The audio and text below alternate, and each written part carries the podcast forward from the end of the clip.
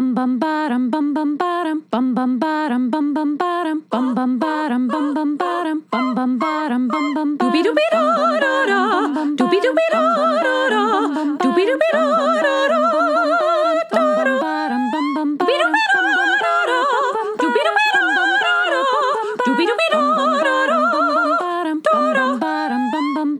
ba-da-da ba-da-da ba-da-da ba-da-da ba-da-da ba-da-da ba-da-da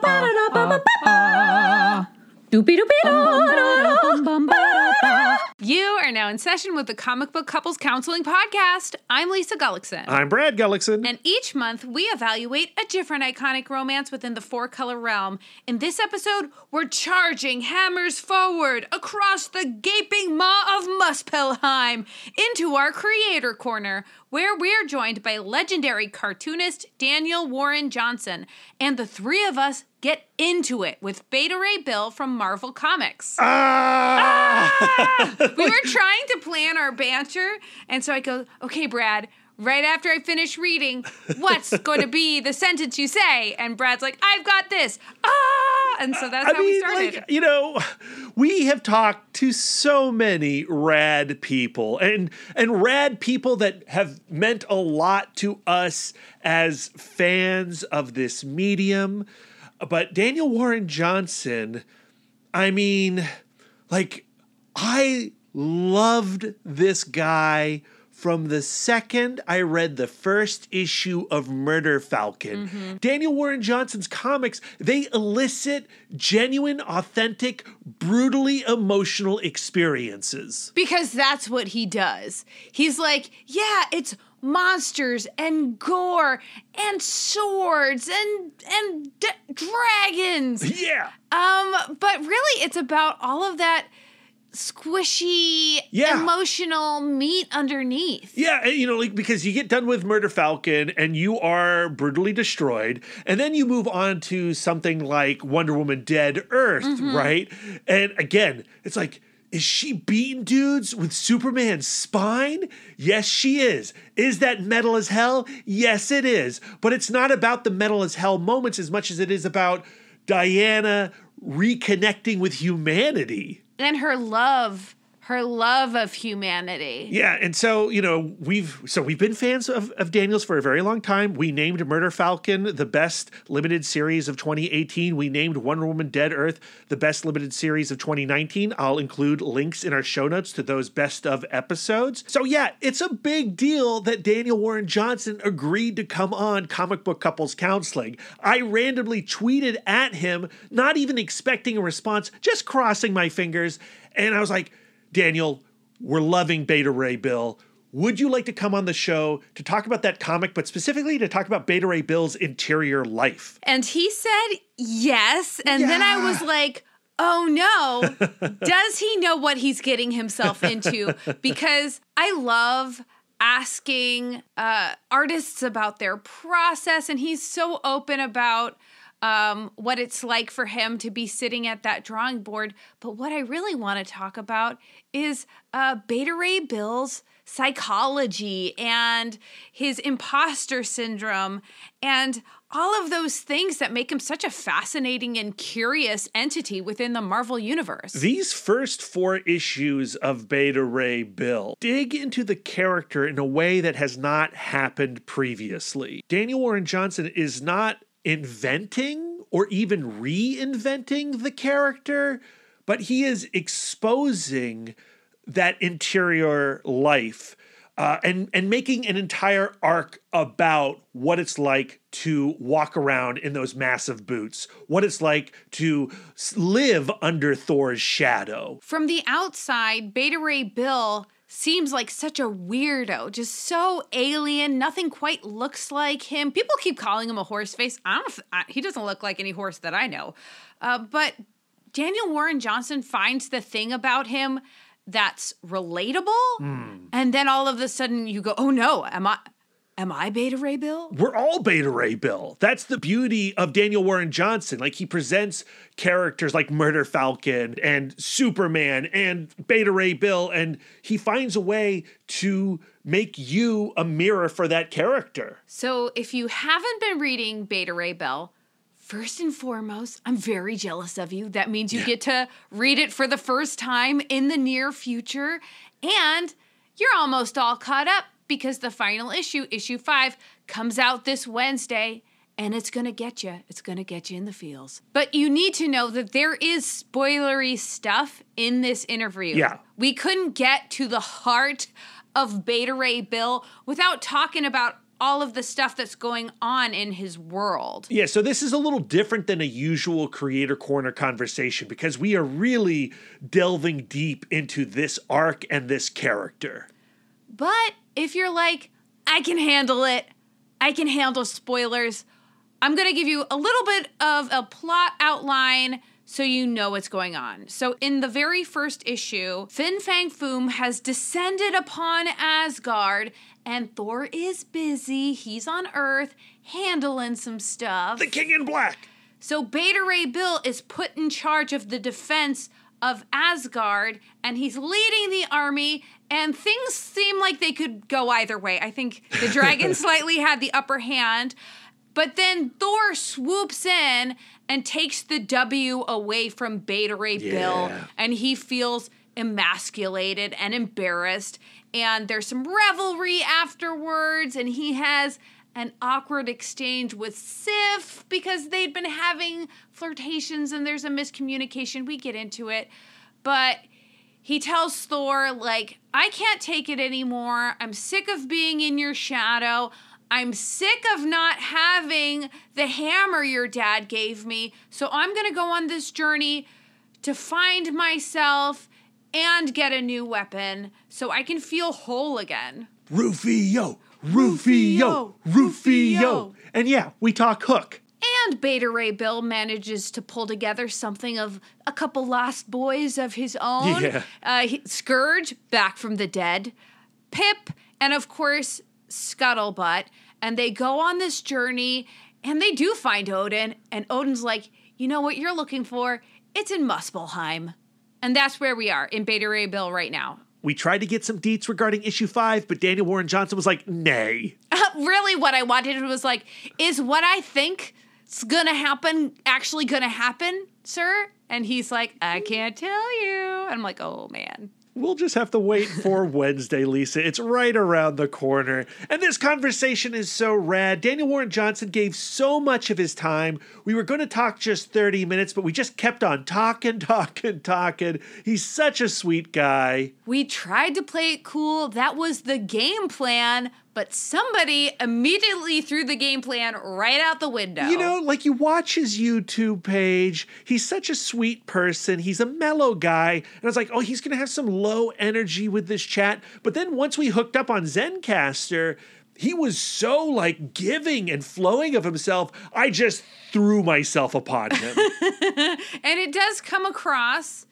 Thirsty. Yeah, a little uh, fanish. Yeah, yeah, fanish. We're fans. Guess what? Yeah, we're fans, Lisa. I gotta tell you though, if you are not already a patron, this is the episode to drop that dollar on because we got some amazing exclusive material from Daniel Warren Johnson that ca- we can't even really take credit for Nope. because the questions were not ours. Yeah, they come from our patrons. And, you know, Max asks this question that is very serious. And I wasn't sure how to present it to Daniel. I was like, can we even ask it? but we did. And Daniel Warren Johnson gave a very, very honest and frank answer. And then, you know, one of our patrons is Jason Ayers, the WWE referee, and he wants to talk with Daniel about wrestling and the Rainmaker and all the cool moves that he puts into Beta Ray Bill and all his other comics.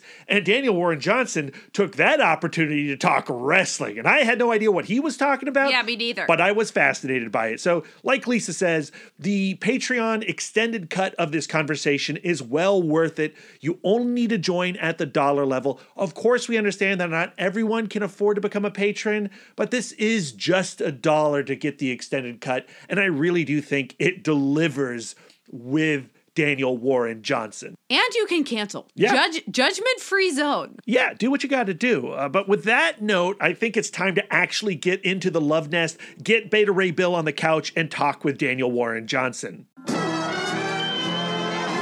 Uh, Daniel Warren Johnson, thank you for joining us. Thank you for having me. Um, wow, it feels like it's been it's been a long time coming. You went and pursued Marvel with wanting to tell a Beta Ray Bill story, and I guess I want to know what your relationship is with Beta Ray Bill before the creation of this comic, and what made you just plunge into Marvel with the idea of doing a Beta Ray Bill comic. Great question. I will say, you know, the old greats, the classics of the Marvel universe, you know, we're talking like that golden age Kirby. Um, I guess what you consider like uh, you know, Beta Ray Bill, the first Beta Ray Bill arc, like Silver Age Marvel. I mean, is that right? I, like the eighties? I think it's still well, let's see. I don't know if it's Silver Age because isn't like the 70s goes into Bronze Age? I get my ages confused. Oh, sure. Yeah. I mean, um, it's so weird because it feels like, you know, like stuff in the Bronze Age. It's like, but this is some of the best comic book art ever. Y- yeah. right. It feels like, you know, like almost like an insult to give it a Bronze Age kind of label. But I mean, the Simonson run, I do like when I, I put Simonson and Kirby next to each other, especially Agreed. with Simonson's Thor stuff. Although, like his Fantastic Four stuff, I think is super underrated as well. Yeah. Well, you know, growing up, I I read a lot of manga, watched a lot of anime. Uh, you know, cracking open a lot of Joe Mad books, um, and that was like what really drove me in college. You know, and um, that kind of Japanese influenced vibe. And it was not until I actually like started getting more into comics and like drawing comics for a living that I found like I was just looking for some new uh, influences, you know, because, mm. uh, you know, I kind of grown out of drawing like Joe Mad in college. I moved into like a Frank Quitely phase, like at the end of college slash like getting out of college. Um, and then I started getting a little more brushy with like the Paul Pope thing, and you know all these like American artists that were working at the time. You know, I can tell that there's some huge linear line of comic book artists, you know. Um, and so I started going back to the source, you know. Then I really started getting into Kirby, Simonson, you know, insert X there, you know, of any mm-hmm. like like great comic book artists, 60s, 70s, and 80s. And uh, I got the uh, Beta Ray Bill Artist Edition because I was just like, man, I've always loved the look of Beta Ray Bill. Um, but I never actually read the story, you know, not until like, you know, after college.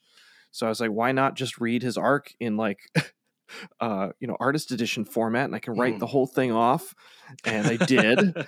um, and you know, I I'd always liked Walt Simonson's work, and I always knew him as the guy uh, that drew really big knee kneecap things on uh, Thor, or like you know, like he has those like really big. Uh, I, they're not knee pads; they're like they're, yeah, they're like horns for your knees. Yeah, yeah. I, there's like no name for them, but I was like, man, that guy draws some mean knee uh, clothing.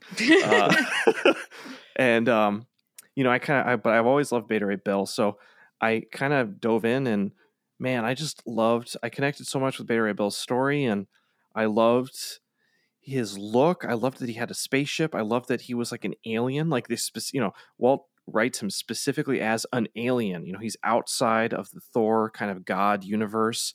Um, kind of a it just doesn't really fit, you know, a square peg in a round hole and so on. And uh, I loved that he kind of had this somber, kind of tragic uh, tale, and and he kind of carried himself a little bit like an alien Charlie Brown. Mm. Um, even though that like Walt Simonson like was not really writing into that vibe, you know, it just kind of he just kind of was like this was just his voice uh, as the character, and um, I just really gravitated towards it. And I had always thought, you know, this guy is like his it's such a it's there's so much here to talk about like identity and like you know uh, failure and like self-love and um, of course simonson's writing style especially in that arc you know it's a little bit more like uh, macro you know it's like big helicopter view super epic you know which i love you know and i just always thought man what would it be like if we took a magnifying glass you know to the like heart of beta ray bill and that's kind of where the inspiration for the story got started is just kind of seeing kind of Beta Ray Bill's personality through the pages of Walt Simonson's Thor. So, you know, like taking that magnifying glass to Beta Ray Bill and and having the conversation around self love and and self imagery, um, and, and it, it's it's something that I guess I had never really considered until your book drilled down deep into it. Eh, from like the very first issue, And you know, you get to that first page, you open, and the Korbinite scientists are looking through their magnifying glass. The first, well, the first word is the word then, signifying a flashback. But then, like Yep. the first dialogue is, you know, well, what do you see? And then Hmm. we go through this, you know, moment in Bill's life where he is chosen to be augmented uh, to protect his people.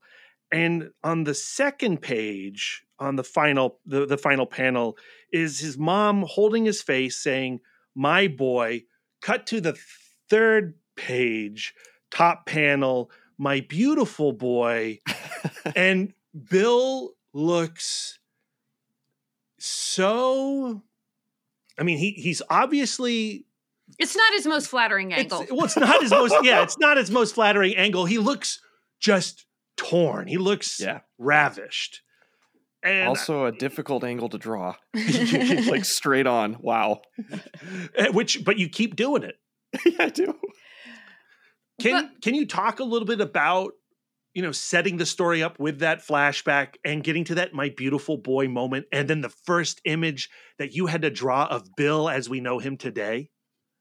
Yeah, you know, I guess comics, uh, especially in American comics, the real estate for like being able to tell a story and like get across feelings like really fast is always something that is a challenge and that I struggle with and trying to figure out how to do it organically. Um, so I knew that there had to be some sort of, you know, there's got to be some sort of MacGuffin that like drives the story forward that, you know, we highlight to like, which is part of Bill's past, you know, that the flame of Surtur coming for his home planet. And so there you have that drama mixed with, you know, a mother's love for her son. And I like the juxtaposition of, you know, Beta Ray Bill's like quote humanoid face is like super like comically simple and then you know you'll notice this like when even when Walt Simonson draws uh, Beta Ray Bill, like you know his face is all rendered out. It's like really detailed. It just kind of adds a lot of heaviness and weight to the whole kind of character. So I wanted you notice like there's like almost no lines in that previous panel of like young Bill's face being held by his mom, Mm. and then it transitions into like just crazy detail. Um, and it just kind of like and then, it, and then it's the tone has been set already hopefully you know um, it's like okay here's the story we're going to be telling and it just kind of shows you that little preview before you even start reading anymore I, like I love how the story like it, it opens the story by setting this mindset that um Beta Ray Bill feels like he sacrificed his beauty. Mm. Like and and that he has gotten so little in return for it. Like he sacrificed his beauty to save his planet and then that didn't work out and so he ended up you know go ending up in Asgard and maybe oh I can lift this maybe I can lift this hammer maybe this makes me special and it's like uh, we can't actually let you hold that hammer so we're going to give you this other hammer and so like he's he he's keeps paying this high price only for it to come to naught for Yep. him and um i think that right from the beginning of the book you set like you start with his relationship to thor and, and Yeah. him being kind of thor's um second and also opposite and you use another pop culture reference to set that off with peter pan and rufio from hook and I was wondering if you could speak a little bit about that. That is a movie I find extraordinarily meaningful and beautiful. Brad less so. Whatever. He keeps hating on me for loving Hook so much. Can can you talk about um, Beta Ray Bill's relationship with Hook and perhaps your relationship with Hook as well? yeah well first off you know i i saw hook on vhs you know the plastic vhs Mhm. uh, containers the like fold out ones you know? Yeah. They're like if you crunched them too Oh, hard man, they would make it like aw- yeah that awful noise. Um i just remember putting that uh vhs in and like you know I, I looking back on it now i can i can honestly say like is hook the best movie? No definitely not. Like you know it, it hasn't aged great in the sense of like how much i enjoy it but i still remember the feeling i got when like rufio would show up. Um like when I was a little kid, you know, I just thought Rufio was just the most baddest ass, baddest ass mother effer like on the planet. so cool. And you know, there's a part of me that's like, you know, Peter Pan's cool, and I realize that like he's the main character of the story. This is even when I was young, right? I'm Mhm. like, but man, I've just really, I'm so into Rufio, and it's almost like Peter Pan is like elevated because there's so many cool people around him, you know. And I've always been kind of attracted to those characters in, in fiction of like the silver medal uh, characters, I guess. So like, uh, oh gosh, all right, I'm blanking now, but um, I like I would consider like Bucky Barnes to be Yeah. in there Mhm. um slash winter soldier um let's see oh god i'm sorry uh i'm like blanking why am i blanking beta ray bill i'd put into that category uh scottie pippen Um, Scottie you know Pippen. like no Yeah, offense sure. to scottie he's Yeah. an amazing athlete but like it's just the fact that like there's always going to be somebody who's like a little more talented right who like George is kind of Harrison. the- I'll throw a Beatle in there. okay yeah dude yeah totally george harrison great you know um there's like i feel like there's a there's solid ones in every story i mean boromir oh, Oh, yeah. boromir right Yeah. like totally silver maybe even bronze medal but like to aragorn right you got Yeah. aragorn he's like the a plus gold medalist and you got boromir who's like a total f up and i just like I love those characters. I think they're so awesome, and I'm always more drawn to them than like the main hero. Um, it's like the, these um, silver medal characters. They kind of are in the shadows, and they have their moments to shine, but they're never going to be quite what you know the main characters are all about, and how much how much light they get shined on them. So, um, Rufio compared to to uh, you know Peter Pan, I feel like is just the perfect example of that, and that's it wasn't until I did not notice this trope until I saw Hook, and I was really young, and I kept looking out for it, and I kept finding it in like different animes and mangas and comics and movies, and I love it. You know, I, I so I guess I kind of wanted to like shout out that little mirror, which was a part of the inspiration for the story. You know, like this is a story about a silver character who is always kind of like you said like always kind of not getting the return on this like really heavy emotional and physical investment in all these adventures in his life. And then you got Thor over here who's just like reveling in it and he doesn't even know how good he has it. I also had special feelings for Rufio, but I think it was mostly because I was becoming a woman and I was like, Yeah. that guy is so hot. Um, I right on. I love the way that you write Thor and really shine a light on his fragile masculinity and Sure. how he doesn't realize that Odin, in particular, has done everything to buttress his specialness. And Yeah. he's and he's done it at the cost of Beta Ray Bill's specialness, but also his own, where he's like, okay, well, my my son can't feel like a king with dad around, so I guess I got to go retire and brew beer. Um, so, so what are your true feelings about Thor? That's what I want to get to. What are your true? Well, I mean, I love drawing Thor, but I like ugly Thor. So like Mm. I don't know if you've read any of the um Jason Aaron Thor issues Yeah. where Oh Das, heck yeah! Das Pastoras is the artist. Like he does a few like little mini stories in there. Have you read those? Yes. I love the way Pastoras draws Thor. He's so Mm. ugly. He's like Mm. so weird. Um, I'm kind of into like kind of oddly trollish looking Thor. um, and uh, you know, the character has always been really cool. But like another part of the, another piece of this puzzle is that you know there have been so many stories done about Thor, and I, it is a little intimidating to look at that backlog and try and come up with something new. So if I like the way Beta Ray Bill looks better anyway, I'm and there's been less stories to kind of you know trod over. I felt way more confident in like approaching it from that angle as well. Hmm. For me, like the true like like gut punch moment of that first issue was the bedroom scene with Lady Sif. Yeah, And and my heart really goes out to both of them totally. in that situation where like um I, I you know i don't know how much you know chit chat goes into asgard. I'm sure they're not going like hey what are you into and what are your special needs? They're not doing that. And so she's going into this situation with a certain expectation an Yep. expectation that he cannot meet.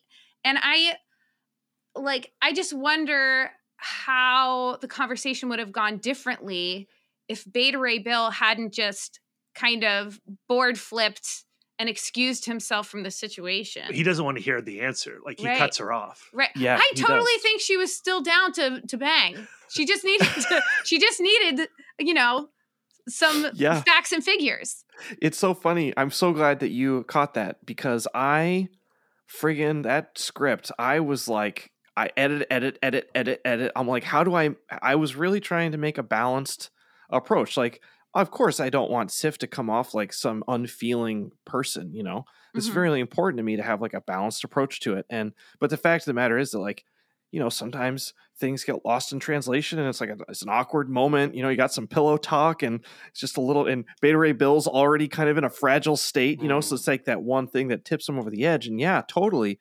You notice like he cuts Sif off. He doesn't know what she was going to say. So he'll never really know, right? Like he's, he's, he's looking into the mirror and he's saying, yo, oh, I get it. I'm not blind. He turns the script on himself and it, it kind of like makes it all about him because he like cannot help it Mhm. um and it's hard sometimes you know i see uh comments or you know things on the internet where it's like oh my god sif's such a bitch and i'm like no no no no that was not the point you know or like Danny warren johnson like really hates the sif character you know it's like i'm like no uh, uh no this is not what's happening right now right? This is not at all I what mean, is happening. like that Um, scene is so it's so hurtful you know like without getting into like intimate details and personal details but like when you're in a situation like that if your ego is deflated in any way for a second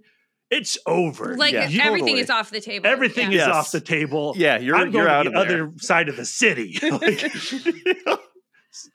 um totally and that's exactly what i was going for um and it i feel like it it you know it really worked and it, it kind of like it's like a great spark you know and the goal was to kind of have these like cascading moments in issue one of just beta ray bill kind of like tripping falling not being helped up tripping tripping and then like the ultimate kind of letdown where he's basically just in such a dark place anyway he can't really hear anything good about himself. He can't experience anything good for himself. He's got to go find it, and which leads him to you know basically starting his adventure.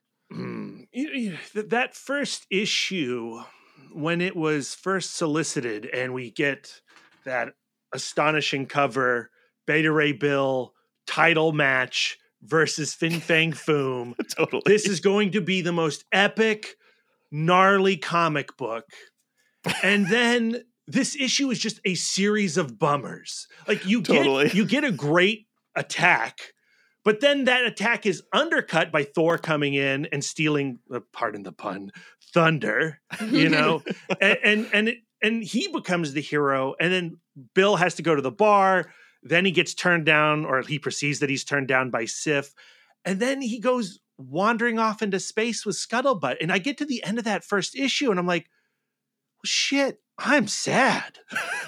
And i'm i'm curious like when you were going through the outlining talking to marvel about this when you are in the process of creating this comic whether it's the writing the layouts or the actual uh, heavy lifting of the art are you concerned about how this is not going to necessarily deliver on what maybe fans are thinking Man, I, I think I can honestly say I didn't think about that once. awesome that's what i wanted you to say um, you know, it's funny. Like I, you know, I, I when I originally pitched Beta Ray Bill to Marvel, they they had no, we had no inkling of it being involved with King in Black. I don't even know if King in Black was a thing yet, or if it had even been pitched. Hmm. The whole even concept of that entering into the Thor universe, um, and it just like was happenstance that it just really worked out. Where like Thor breaks Bill's hammer, you know, before I even wrote the story um,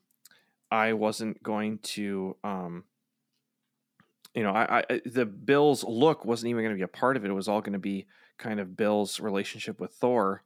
Uh, I was going to have Thor uh, accidentally in a drunken kind of stupor sleep with Bill's girlfriend by accident.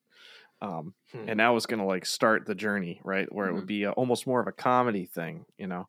Uh, but this like worked way better, and um, it's funny, like when the coronavirus hit, I was still working on Wonder Woman.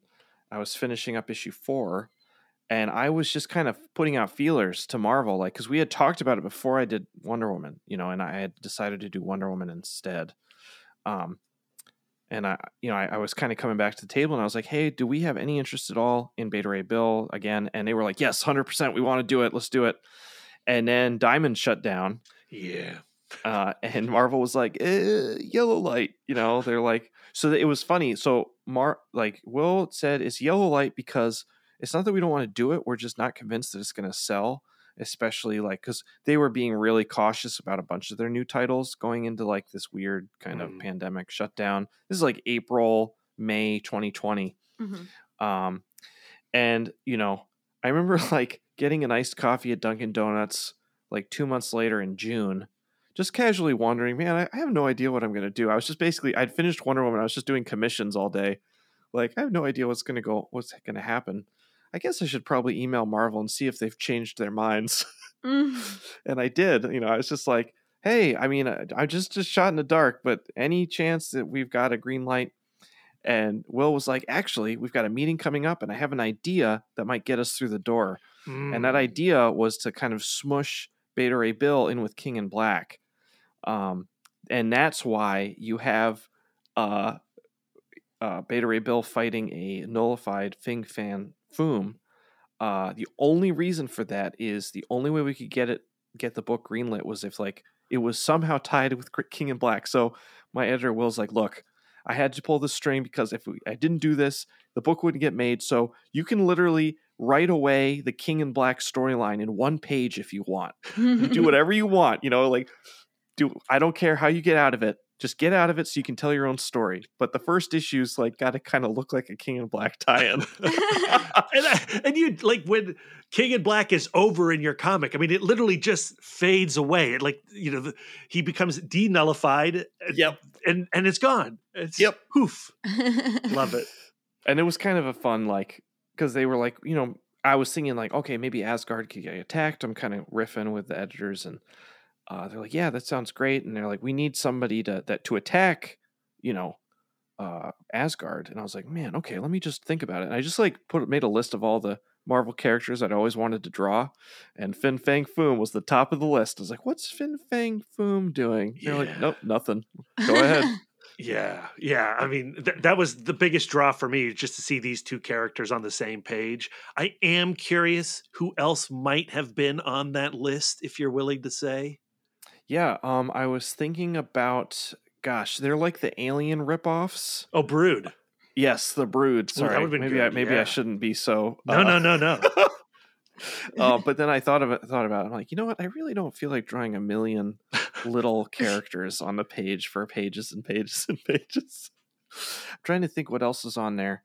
Um, I was thinking maybe some sort of like galactic entity that you know, but you know, so it's so crazy. It's like so so much stuff that you think of. It's like, oh, but they're being used over here, or you know, that's being done over here. Um, just I basically like threw my threw my best shot out with Fin Fang Foom, and thank goodness he was available. Hmm. So funny. It's I'm talking like I'm recruiting for my NBA team. You know? It all worked out. The timing worked out. He was available, and he was within our budget. but I mean, like that is what you're doing, right? Like you know, you get oh well, I can have Pip. Oh, Pip works well. I can have a little Scourge. You know, you are putting a team together. Yeah, I am, and it was ki- it's fun. You know, I knew I knew that I wanted Scourge to come back, um, and with the tone of the book, I felt like I could really get away with it, even though he had kind of passed on. Um, and I was also like in issue two, I'm like trying to figure out how I can write Scourge so that he doesn't sound like he's just watching people have sex. yeah, Who wouldn't do that? If I was in Valhalla, that would that would be all I did. right on. I love the perspectives that the team that ends up around Beta Ray Bill give to the way that he's perceived because they each of them loves Beta Ray Bill and sees them as a whole person for their own reasons Mm, where Scourge really sees like, oh, your melancholy is clearly circumstantial. So all we have to do is, you know, change up these circumstances and you're going to be right as rain.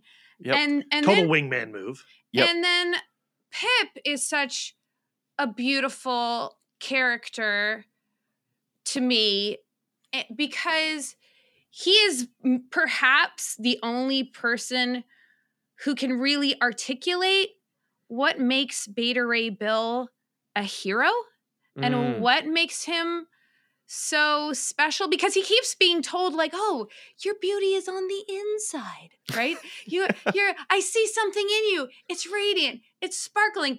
It's ephemeral and ineffable. So like i can't get but i feel like um pip really does cut down to the heart of what makes beta ray bill so special could you speak to that a little bit Yeah, I mean, I guess uh, I Pip the Troll is kind of he's not exactly like a looker. Um, he's always uh, like looked kind of awkward, short, and he has those like weird legs.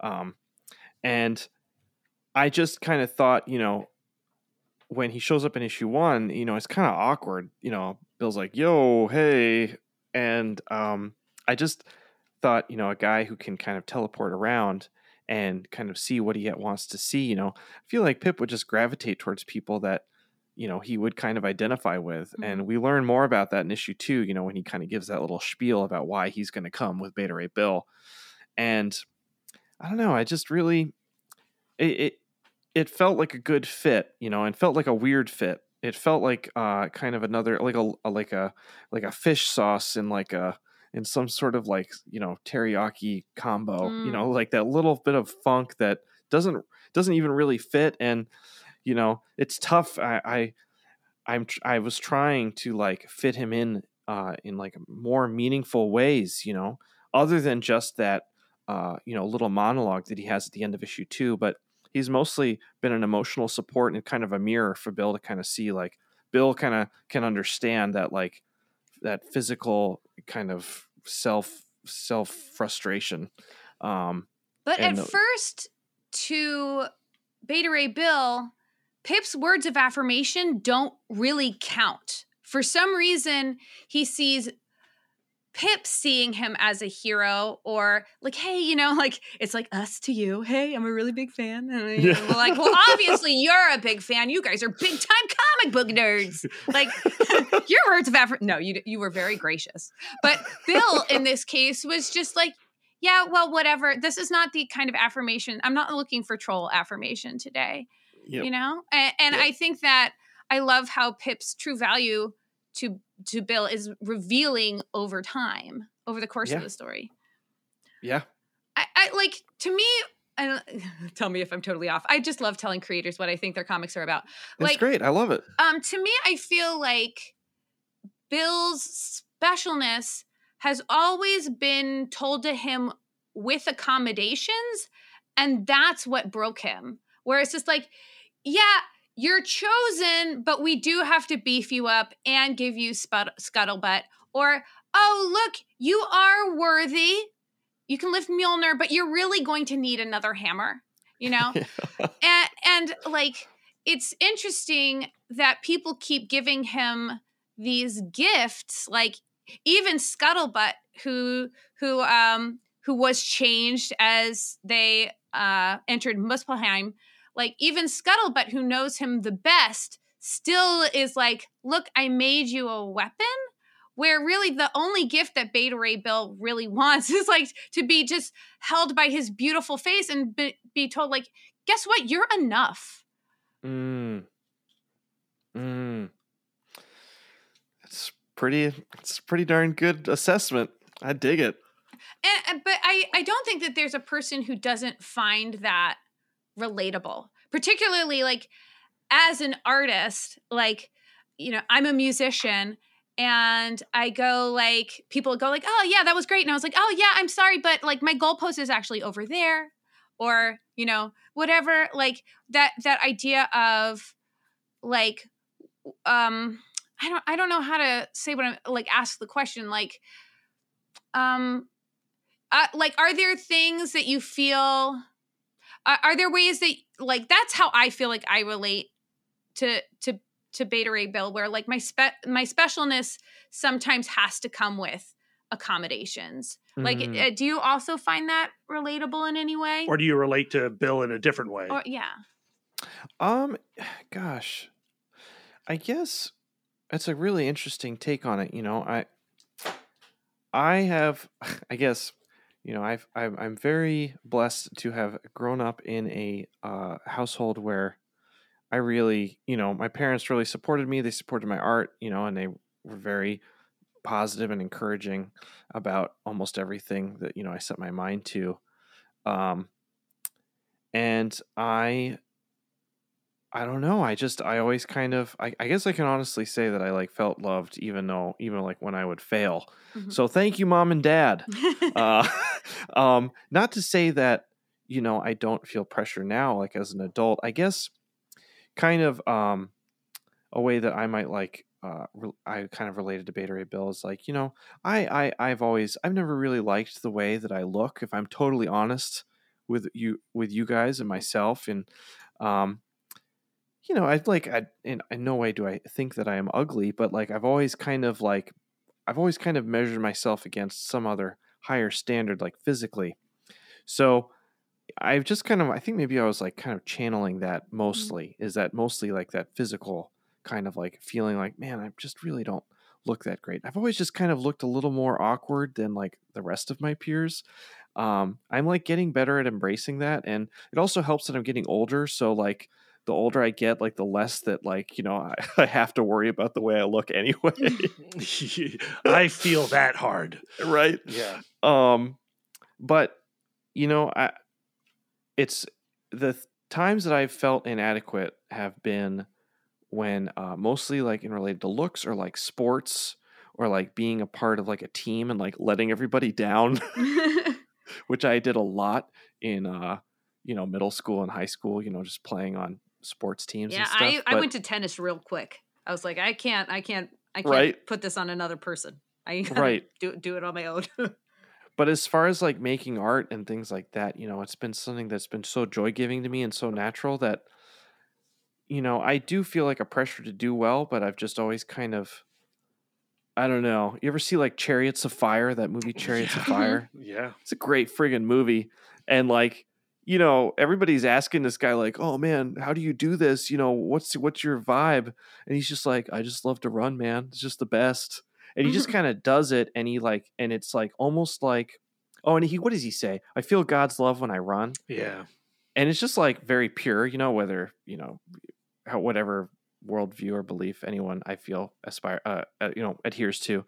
It's like it's just very very raw and it's just so simple you know it's like when i make lines i just feel like i'm doing something that i've been meant to do um, so when it comes to that art form i feel like so confident and i do feel loved and i feel supported by basically my entire family and you know it's my wife that said like you should really give this art thing a try when i was like so miserable Hmm. uh, as a teacher and you know she put our savings on the line when when you know i don't know i mean my parents were awesome you know but my dad sat me down i'm sure you've heard this story in some interview before Yeah. but you know my dad sat me down he's like you know look just you know drawing drawing spaceships isn't going to make you any money Mm.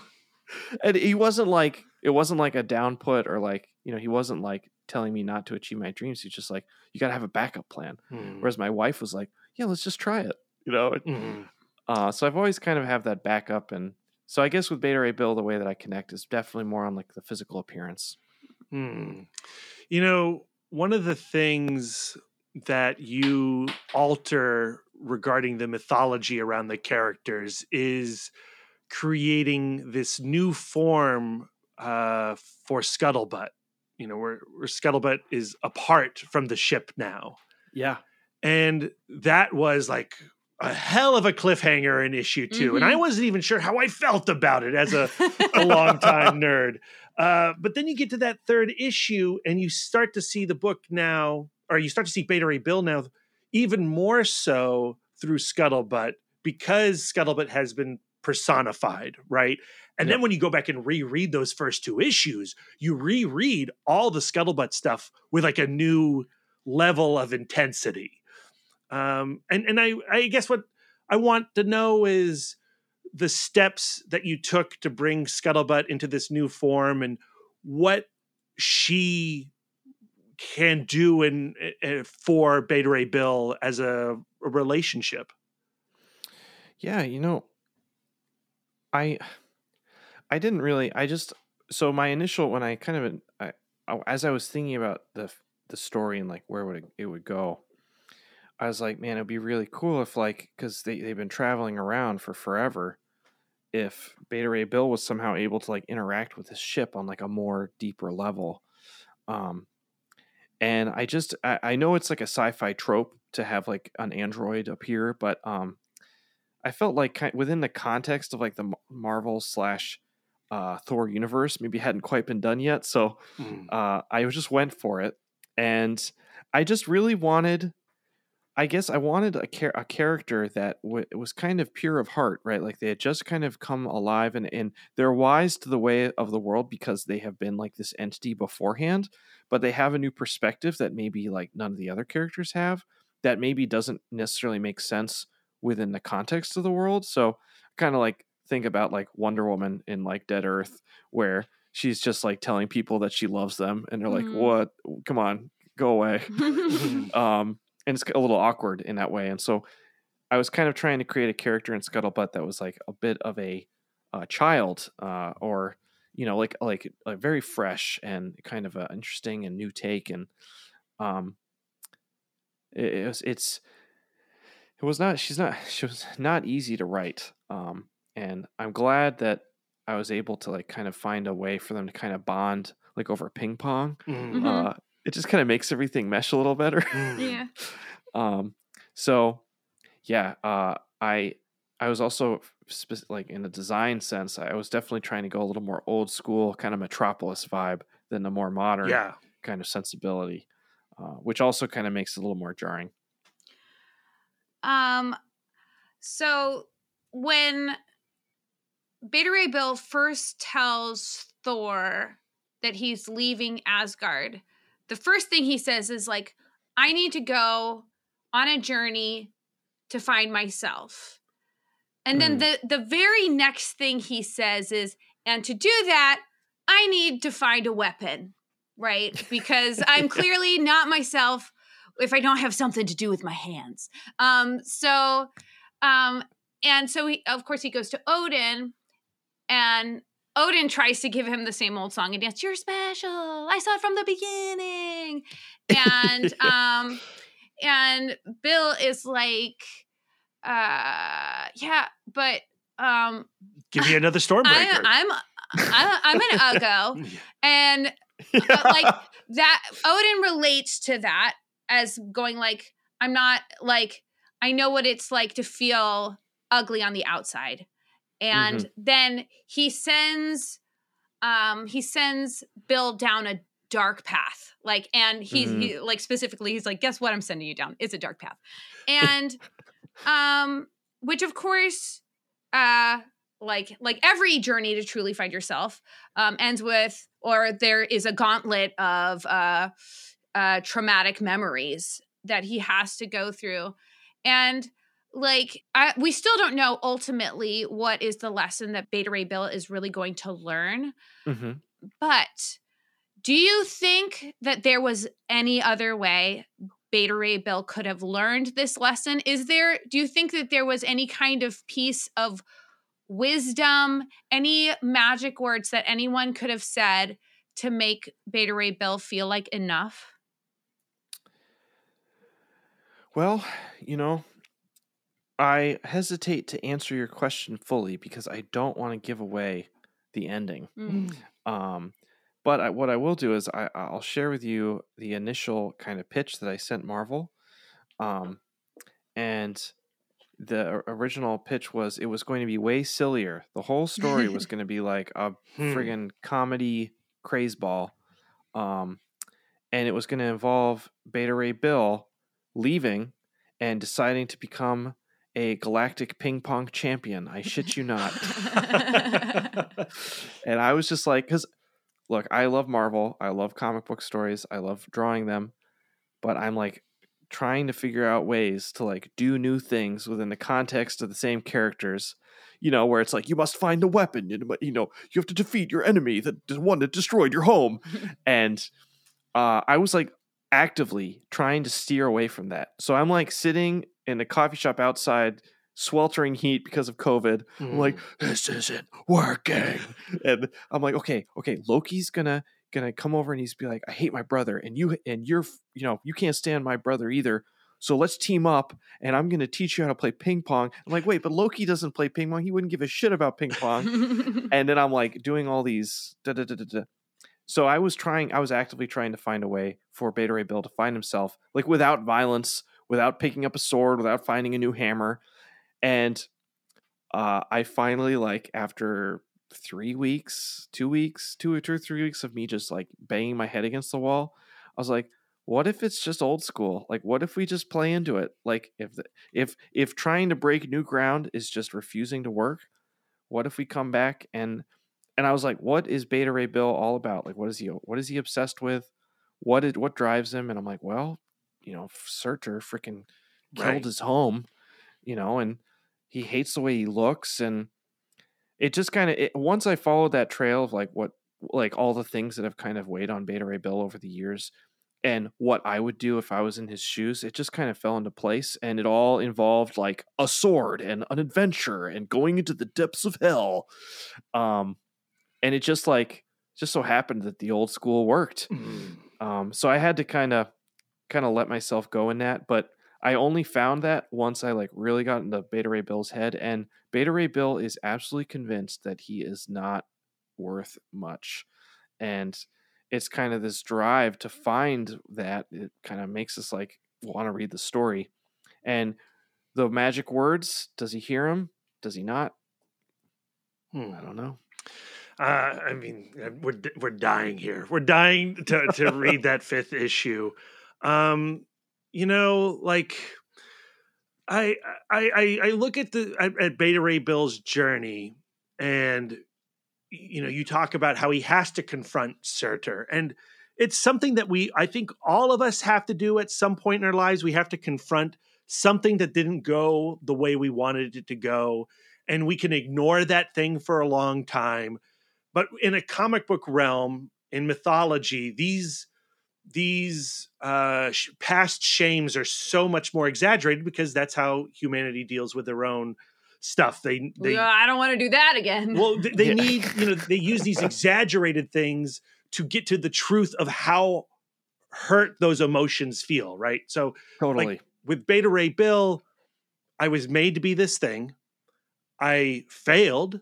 I went and got lost with the gods for a while.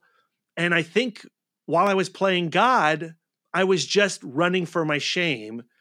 But now here is a chance for me to go head first and confront the thing that ruined me and and and and is the source of all my agony. Mm, And so, like, I feel like if you wanted to truly tackle that uh, experience, you have to go on the quest. Like, it Yeah. has to be the quest. It does. Uh, it does. And um you know, as much as as much as, you know, I, I try to make something different and uh kind of like break out of the box. Um sometimes it's the box that like the, sto- the those- some of those stories fit the best in. Um and uh, I'm I'm glad that I tried something new and it didn't work and uh, that's fine and I'm I'm so happy with how the story turned out now. Um, I just, you know, it was not. There were many days. This I, when I was drawing like issue four and five, issue three and four, I was in a pretty like dark place emotionally, like with coronavirus and Mhm. stuff, because I was like the winter time, and especially like the end of the winter, like February, early March. Oh my god, I was like, I was a wreck. I was just like this crazy, just black hole of like wake up, like try and appreciate my family, even though I have been with them 24 7, 24 7, 24 7. You know, go downstairs, draw the comic. What page is it? Beta Ray Bill issue three. Okay. We gotta have to provide for my family. Mhm.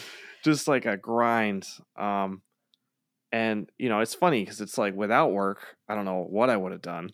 Uh, but it just got to this point where like I haven't seen another human being in ages. I'm going crazy here, and um, so like, uh, but not. It's so funny because like, I look at the pages now. I'm just doing some self reflection here. Sorry, I'm No, taking it on a tangent. Please. I look back on the um on my on the pages that I did over the course of like that kind of quarantine, that second lockdown, and like they're so detailed. um, and I remember like I working on Extremity and like just so many lines, so many lines. And then I did Murder Falcon. I had my I had I had Fiona, my daughter, and I like had no time for lines. I just had to get it out, you know, and it was like very like raw and just like what's on the page is on the page. And then uh Wonder Woman came around, I like started adding a little more and then getting a little more back into it. And then um you know, Beta Ray Bill happened in the coronavirus. I'm like, well, I have nothing else to do, so I'm just gonna sit here and I'm gonna friggin' render the hell out of this drawing. and it's just so interesting the organic nature, the ebb and flow of different projects and how they come Hmm. about and how they are completed. And as much as the story is so important, you know, like like those li- the line making, you know, it's like it doesn't happen without that line making and um you know, you should like I print out all my scripts when I do my thumbnails, you know, I have the script right next to me so I can like still be in the head of the characters when I'm drawing the actual page like okay, page 15 Bill Bill is saying something in this panel, but I can't even remember what it is. What is it? Oh yeah, okay. So he should look like this. Hmm. You know, you kind of get into that zone and uh, just the ratty, coffee stained, like like shitty, like eight and a half by eleven printout of like triple stapled so the pages don't fall apart. It's just I don't know. It's just it was a it was a good time. It was it was challenging to make, but I'm like so happy with how it turned out. Well, we're we're totally in love with Beta Ray Bill. I think it's for me like I find it tremendously meaningful and like especially with consideration to like you going like I wanted to do something out of the box.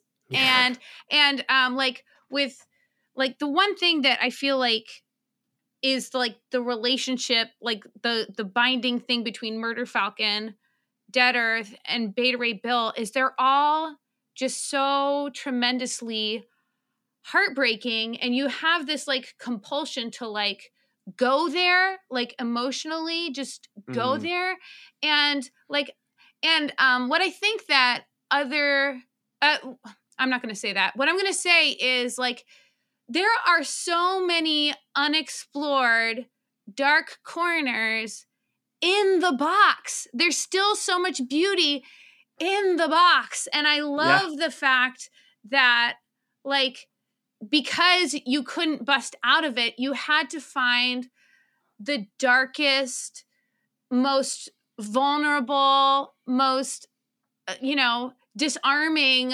parts of Beta Ray Bill's story. Cause that's like, that's what I come to comic books for. I Sure. like, you know, I'm not going to remember. so a lot of the times, I'm not going to remember the broad strokes of every single X Men comic. Like who was the like? So many times I go like, who was the villain in that one? yeah. I don't care. Like what I what I care about is like what does it say about the characters and then self-centeredly what do the characters say about me?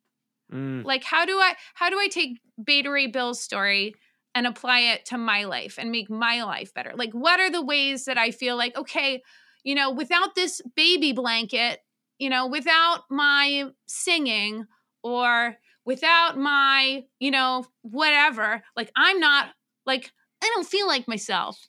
You know what I mean? So so I really like I love I love that you couldn't get out of that box. I love it. I love it. And I Well thank you for it. Oh yeah. Oh, I've have no power of my own. It was just frustration giving way. The tectonic plates finally gave way. Mm. And you know, uh, before we get out of here, you we've been talking for a while. We've been talking longer than I, I told you we would be talking, so I appreciate that. You're very generous, Oh yeah. um, but you're trapped here now.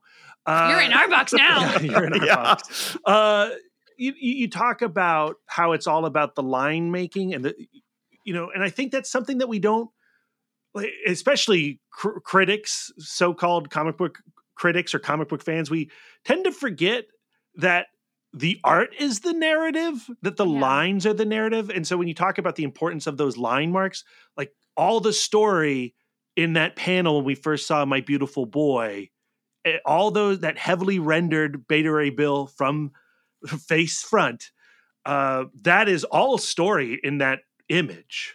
Mm, And I, I Yeah. wish I wish people would. I, I I feel like we all need to do a better job on our end to talk about the story that's in the in the art. mm. Man, I I just it's it's funny because it's so. I realize that the most the culture of most comic books is like writer and artist as separate entities. Yeah. But since I'm doing both, like I almost like think in pictures. Um, so you should see my scripts. They are not. Uh, I have not- seen them. They are pretty bare. they are pretty friggin' bare. Um, I was right. I had to write a Deadpool story, and like, th- there's like one sentence explaining each page, basically with like the dialogue all set in stone. You know, Just- I no idea what I'm doing. Well, to, to like everybody uses words every day. You know what I mean? So everybody thinks that they can they can r- write a like to me like to you you're like well the picture the picture is the the part that just happens like not to us to us it's magic Oh, totally. And there are some days where I still, where like I can kind of like, I don't know. Um, this is weird, but every once in a while, I'll like rewatch some of my like uh, YouTube videos of like myself drawing, Mhm. and I, I look at myself and I'm like, how am I doing that? so there is definitely magic there, and um, it's something that I need to recognize more. You know, the thing I love about your videos is how crazy vulnerable you are in them. Like you are, you do admit, like, hey guys, this this image uh, doesn't work for me. The way that this fist comes in uh, through Asgard, Fin Fang Foom, it does not work for me. Uh, but then at the same time, you get to like two panels later, or the Rainmaker, uh, Yeah. and you're like, this is like the greatest thing I've ever done. And I, so like that wild swing in those commentary tracks between vulnerability and self pride, like I find very aspiring.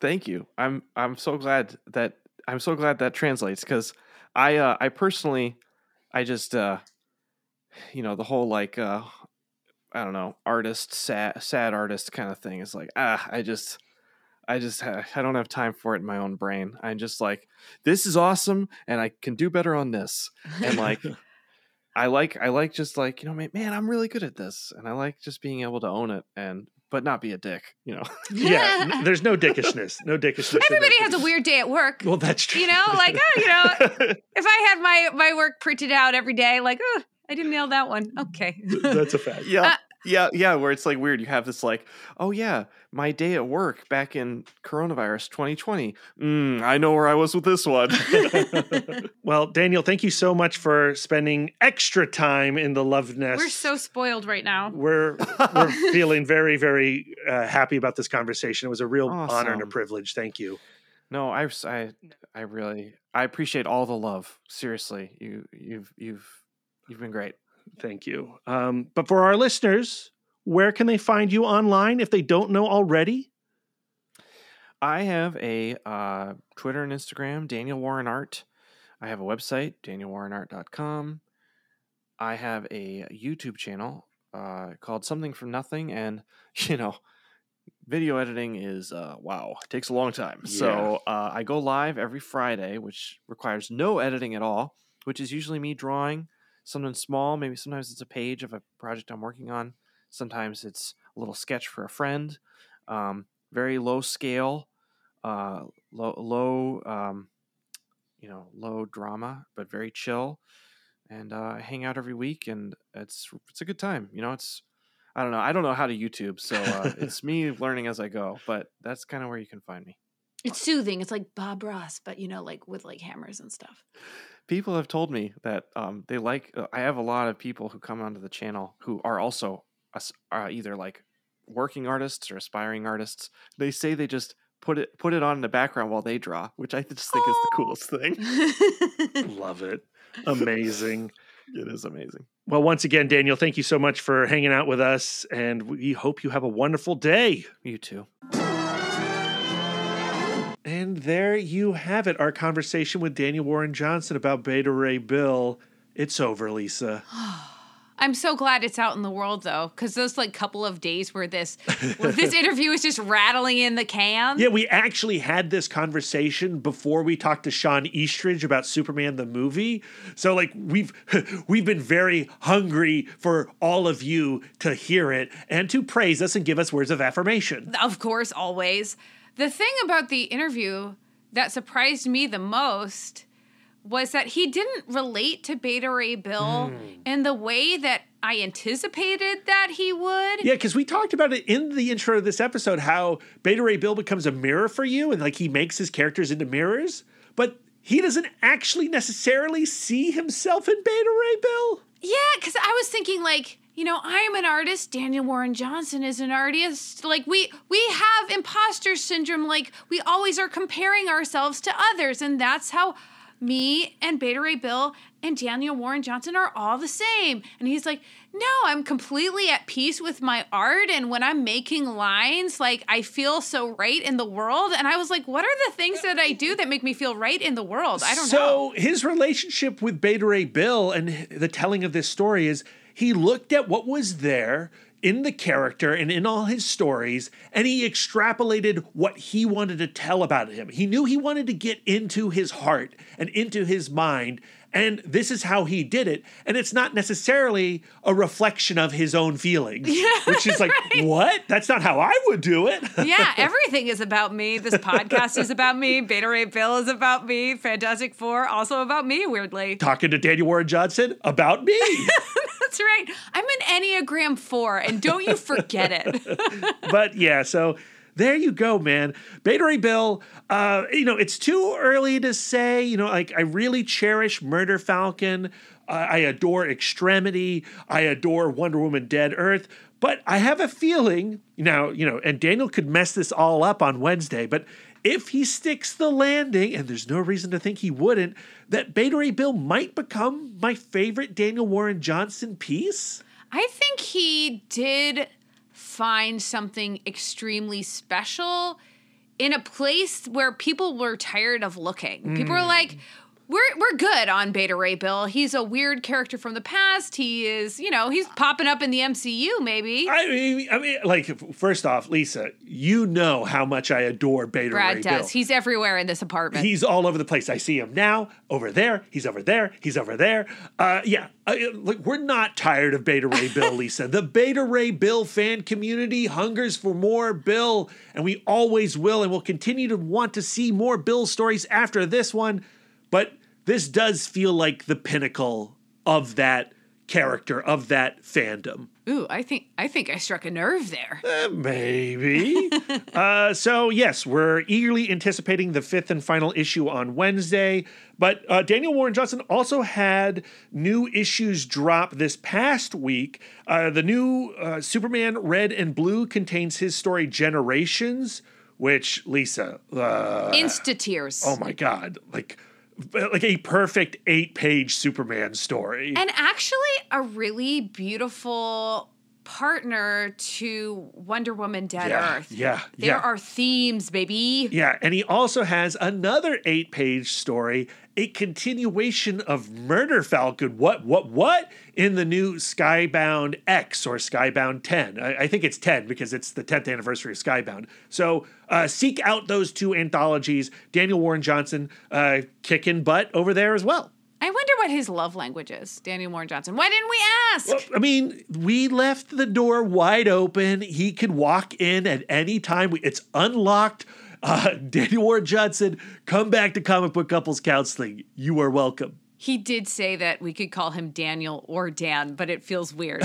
so we say all three every time. All three every time. uh, I really look forward to editing this when uh, I uh, turn bright red like a tomato and blush over my ridiculous fanboy behavior and how many times I say Daniel Warren Johnson. Your time with this episode might not be over, Brad, but for our listeners, ugh, it's almost finished. So, what do they have to look forward to on Comic Book Couples Counseling next week? Issue 69, 69, dudes. dudes. Up top, Loki and Loki, as experienced in the Journey into Mystery Mighty Thor crossover Everything Burns from writers Matt Fraction and Kieron Gillen. That's right, We're talking Matt Fraction once again on this show. We can't escape that guy. But then the week after that, we're going to leave the Marvel Universe. We've been hanging out in the Marvel Universe for so long. It's time to get back to DC. And we're launching a new four episode series on Black Canary and Green Arrow.